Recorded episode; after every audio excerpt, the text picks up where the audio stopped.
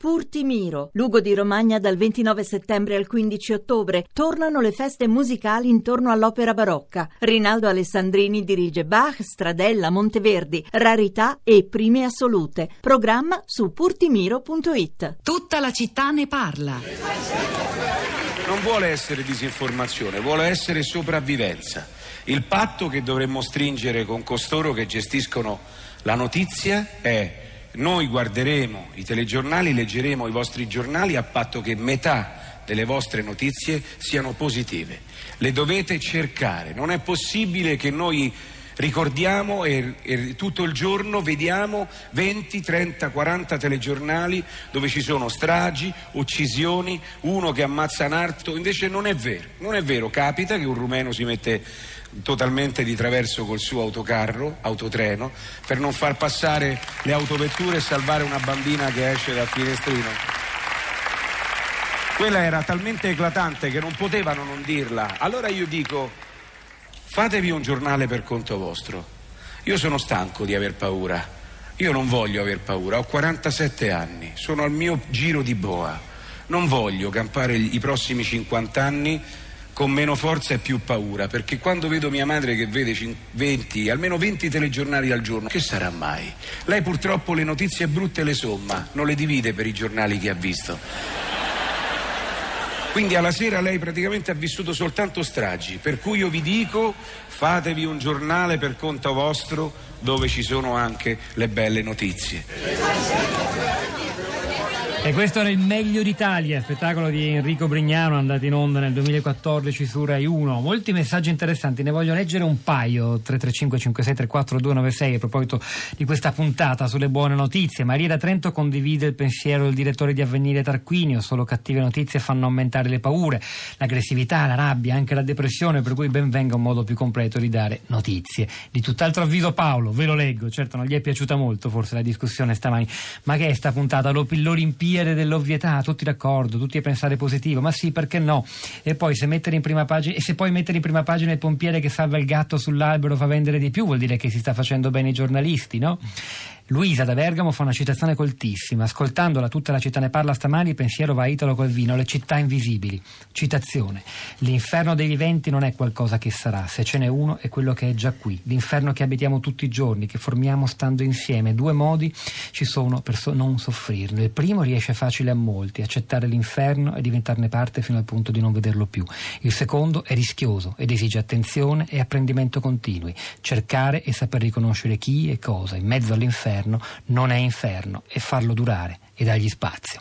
Grazie Luisa da Bergamo, Social Network Florinda Fiamma. Pietro, buongiorno, buongiorno alle ascoltatrici e agli ascoltatori. Inizio con una notizia un po' ironica che ci scrive Eugenio sulla nostra pagina di Facebook. Buongiorno, oggi è spuntato il sole, non c'è troppo vento e non si segnala nessun terremoto. Il governo è ancora in carica e i bambini sono andati a scuola. La maggioranza degli italiani è intenta al suo solito lavoro e il debito pubblico è regolarmente in crescita.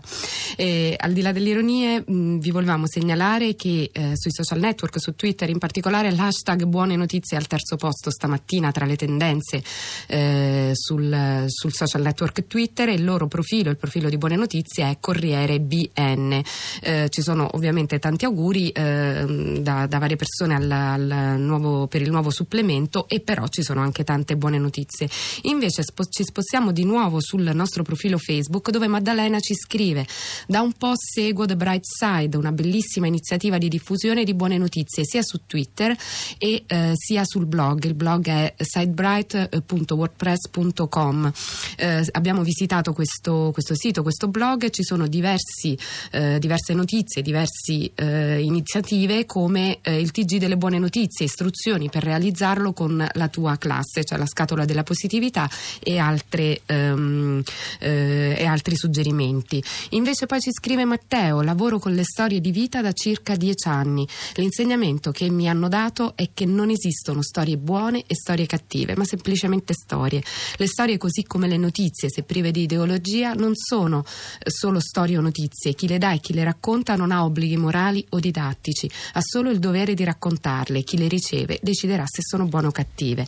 E infine eh, Franco ci scrive: Beh, se io vado dal medico non gli elenco le cose che vanno bene.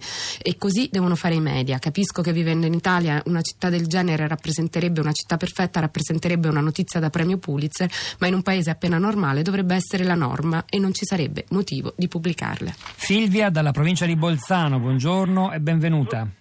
Buongiorno a voi, grazie di avermi contattato. A lei la parola Silvia, grazie a lei. Uh, sì, in realtà è stato detto tantissimo, molto interessante che condivido pienamente e il mio messaggio era proprio un tuffo al cuore per dire finalmente sono arrivati a questa idea che desideravo da tanto tempo perché attraverso il mio lavoro spesso siamo demoralizzati. che lavoro fa se posso potenti. chiedere Silvia?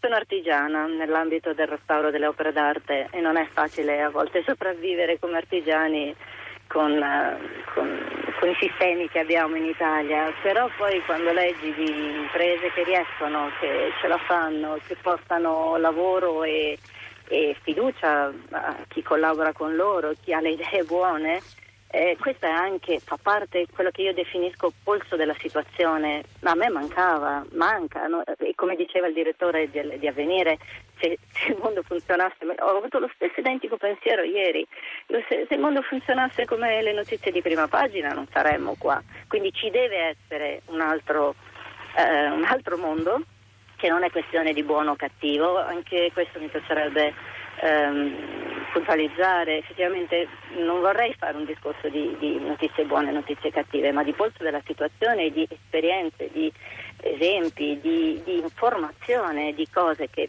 funzionano, perché io vivo così, io do un sorriso, alla più brutta non mi torna indietro niente, ma facilmente mi torna un sorriso. Grazie Silvia. Grazie davvero. Passiamo a Milano dove è collegata con noi Renata. Buongiorno e benvenuta. Eh, buongiorno. Volevo ricordare il film di Michael Moore, Bowling e Columbine, che mi aveva colpito moltissimo perché alla fine di tutto si chiedeva come mai in Canada nessuno chiude le porte, sono tutti così contenti.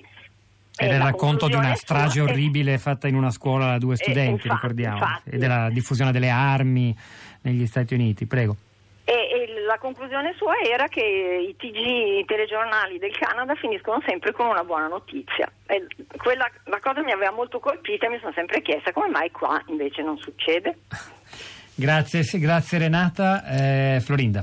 E due messaggi opposti, quello di Mauro su Facebook, brevissimo, le buone notizie sono sempre di regime e invece Viviana su Twitter eh, ci scrive mi mancano come se mi mancasse l'ossigeno, le buone notizie devono esserci sempre e dovunque e poi ci ritwitta i bambini hanno bisogno di più modelli positivi e meno dettagli negativi, è urgente.